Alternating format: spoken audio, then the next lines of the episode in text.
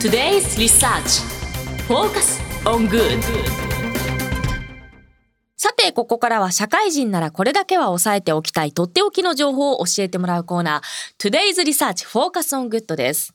今日は日本能率協会総合研究所マーケティングデータバンク情報コンサルタントの東真理子さんにお越しいただいてます。よろしくお願いいたします。はい、よろしくお願いいたします。では、東さん早速今週のテーマ教えてください。はい、えっと今週のテーマはメンズコスメになります。うん、メンズコスメね最近よくねニュースとかで耳にしますよね、ん。ちなみに私は全く興味がないえ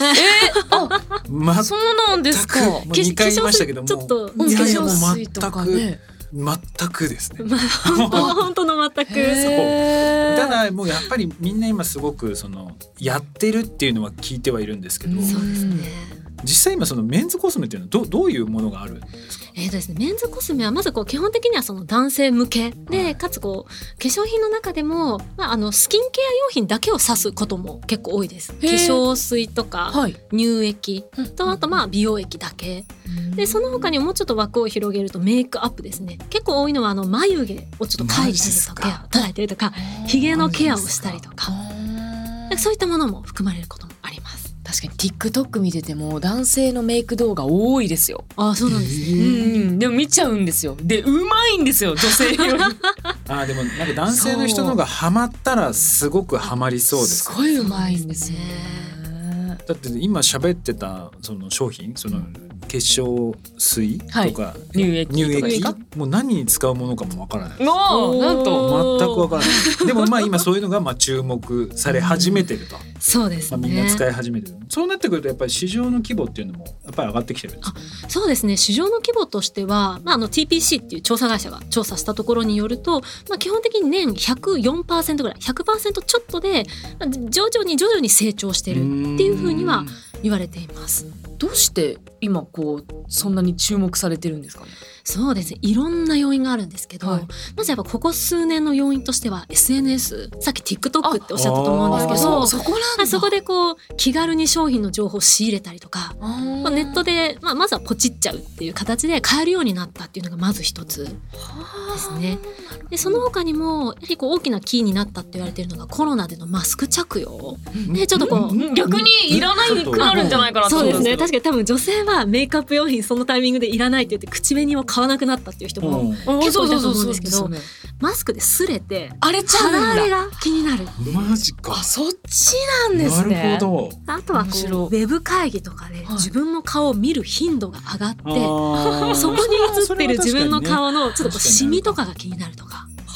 はあすごいなそういうことなんだ。ね、でも本当にずーっと毎年こう右肩上がりで成長してきてるはうんその一気じゃないけど本当に徐々に徐々にっていういそうですねいやーまあでも脱毛してる人も多いですもんねあ最近多いですね除毛剤も結構売れてるっていう本当に。へえこれってその年代とかってどれくらいの人たちがもうやってるんですかその若い人たちだけそれとも年配の人というかはい40とか50の人もやってる人もいるんですかっそうですねやっぱり中心は Z 世代化て言われてますね。粧品に対するその女性のものっていう認識が徐々に薄れてきてて、うんこうジェンダーを問わないうんもう男性でも受け入れてくれるっていう世代がやはり Z 世代が中心なので Z 世代が中心ではあるんですけれどもたださっき言ったようなこうひげ剃りの跡とかを隠すようなクリームとかだと40代の男性とかも結構買ってたりっていうような情報もあったりします。私個人的には清潔感あっていいなって思うんですよね。そうですよねメイク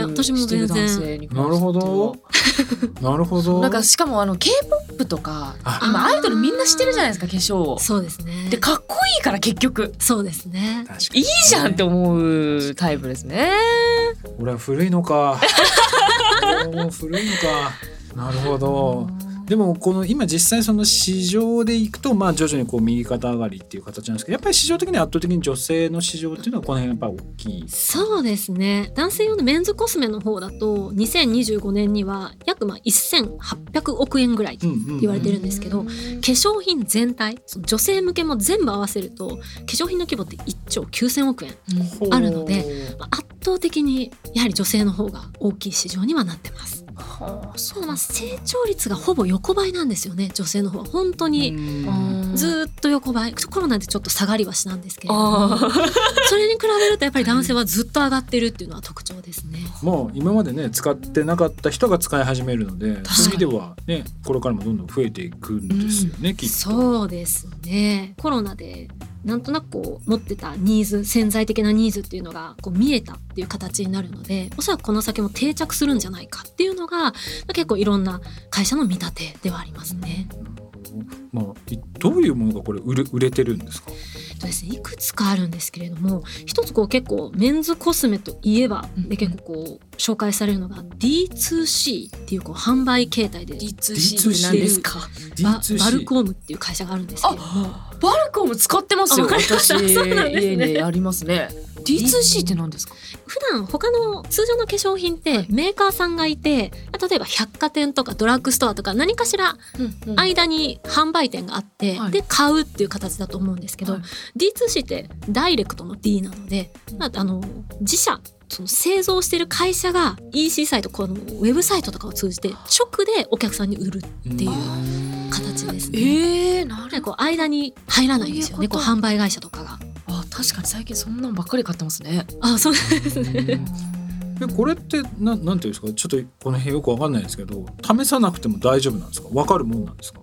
結構これは、まあ、世代の特徴かもしれないんですけれども結構試さなくてもネットで買うっていうのはもちろんあって。うんうんうんうんなるほどで結構これはあの男性ならではっていうようなお話もあるんですけれどもしかも誰かがもう試してくれてるねんですなよ、んか SNS で言うわけですもんね。はいそうです調ねべちゃいますもんでねもこう結構そのバルコムのうまいところは、もう男性の購買傾向っていうのを事前に調べてて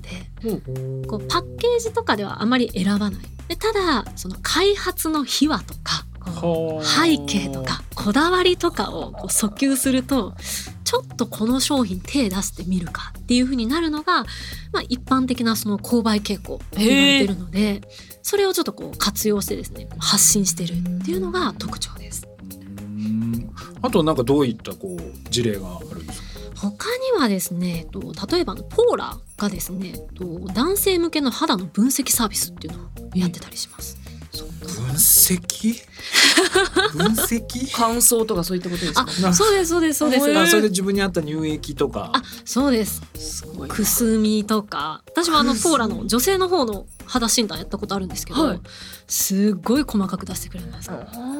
やでもなんかねこの体験の割合っていうまあデータを見ると、はい60代も多いんですか。そうなんですよ割合が一番高いのはやっぱり20代なんですけれども、うんこのコロナ禍になってポーラがこうそういう肌分析やってますよっていうふうに呼びかけて反応がすごく良かったのが60代。えー、のなんで？ななんでって言っちゃいけないんですけど ね60代だってまだまだ現役ですよって今は うんきっ結構と分析のきっかけの声で出てくるのはやっぱこう目元のシワあがちょっとそっこうか気になっちゃって逆に気になるところがあるから行くんだでもともと肌にコンプレックスあったけれどもなんとなく生きづらかったけど推進されるとちょっとやってみようかなっていうなるほどそういうとこついてるんですねビジネスとして なるほど。でもまあまあまあみんなそうなんですよね。40代も続くって書いてありますから。そうですね40代の人もそういうのやる人増えてる。そうですねまあでも本当にそういうの買う人多いからいろんなところのそのコスメの売り場とかが今増えてきて、そうですねそうどんどん売り場がね増えてます、今どういったところでこう増え始めてるんですか。今だとおそらく目にされることあると思うんですけどロフトとか東急ハンズっていうような、まあ、そういったところでも結構たくさん確かにありますねあとはこう行かれたことあるかわからないですけどそごう横浜にものすごく広いメンズコスメの売り場がありますそうなんですねここが改装して150平米の男広さ性フロアに化粧品がガーって置かれるって今までなかったですもんねまず見なかったですね。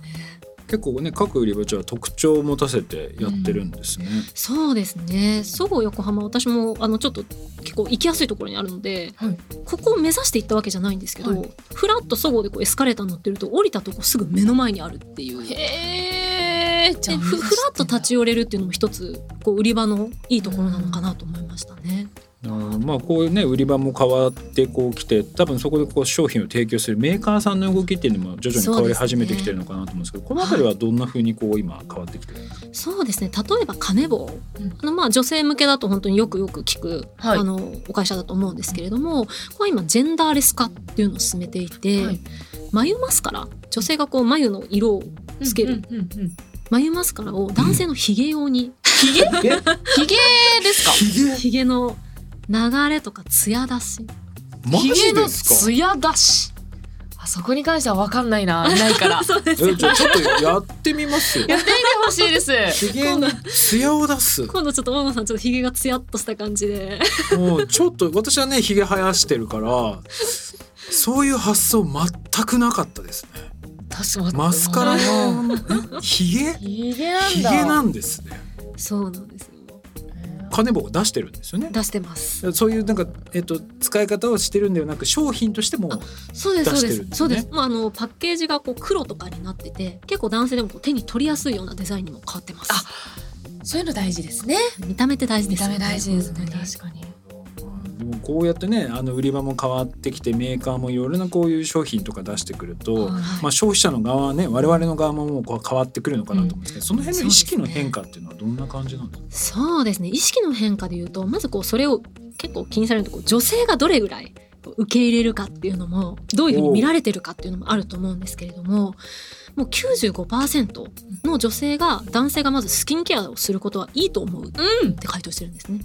うんでも基本的にはもうメーカーあうのんなるほどスキンケアは全然普段からやってくれてっていうような感覚、うんで一方でメイクアップちょっとその眉を描いたりとかうんファンデーションしたりとか、そういうところに対してはだいたい70%ぐらいがいいんじゃないのっていうような、うん私書いちゃいますよ無理や りでもこれもあの2019年の時は半分以下だだったので、そこからかなり受け入れる人は増えたっていうような状態ですね。でも確かに言われてみたら最近広告すごい出るようになったかもしれないですね。そう男性こコうスメいでうすかそうとかあと眉毛アートっていうんでしたっけああそうそういうのがすごく出るようになってきました。確かにまつげパーマも男性のまつげパーマ増えてきてますあ最りますね近、ネイルケアとかも結構普通に確かにネイルありますねそういう意味では本当消費者側の、まあ、意識っていうのうんはうん男性の方も女性の方も変わりつつあるんでしょうね。そうですねこれ使ってるその男性の利用経験のこの数ってどれくらいなんですかねそうですね使ってる数っていうところで言うとアンケートでこう10代とか20代に関するこうアンケートとかもあるんですけれどもそういったところで言うとメンズコスメの利用経験はそこまで高くないです10代の人で34%ぐらいで20代の人で40%ぐらいですまねだまだ40%とかなんですね。でもそうですこれあれでねすか例年やっぱり徐々に増えてる。そうですねもうあの1年前のその調査からは6ポイントぐらいアップしてるっていうような増え方ですこれなんでこうポイントアップしてるんですかそうですねアップしてる理由はまあいろいろとその SNS っていうのもあったりするんですけれどもあとはこうプレゼントをしてもらうへえです。約半数ぐらいがプレゼントをされた経験があるっていうまあ確かにねなかなか自分で最初買うかっていうときっかけがないと多分しか買わないかもしれない。そうですねそうですね彼女とかからこうもらってとかそうですそうですなるほど、まあ、要はコスメしろと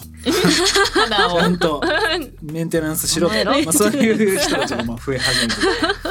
まあ今このまあメンズコスメの市場というのがこう上がってきてると思うんですけれども、はいこのビジネスのこう観点から、うんそのまあ今聞いてるねリスナーさんとかは今後そのどのようにそういったアクションとって取っていけばいいんですかそうですねやはりこうなんかこうよくこう百貨店とかスーパーとかコンビニとかって何かこう目的があって行くことが多いと思うんですけれども、はいまあコスメに関わらずちょっとこう目的なくお店を一回ぐるっと回ってほしいなと思います。で理由はやっぱりこうコンビニとかロフトとか東急ハンズってすごい目まぐるしく商品の配置とか面積っていうのがもう日々日々変化してるんですへね。ーでそういうとこう今の注目商品っていうのが分かったりとかまあさらに重要なのはなんでそれがこんな前面に来てるんだろうっていう背景をちょっと考えたり調べたりしていただくとこう消費者のこう潜在的なニーズってどこにあるのかなっていうのをつかむことができるのでちょっとそういったアクションをしてもらえるといいかなと思います。あそれこそ商業施設にふらっと立ち寄って見てみるの大事かもしれないですね、そう本で当にすね東さんありがとうございましたありがとうございます以上 Today's Research Focus on Good でしたそれではリスナーの皆さんいってらっしゃい This program was brought to you by 日本能力協会総合研究所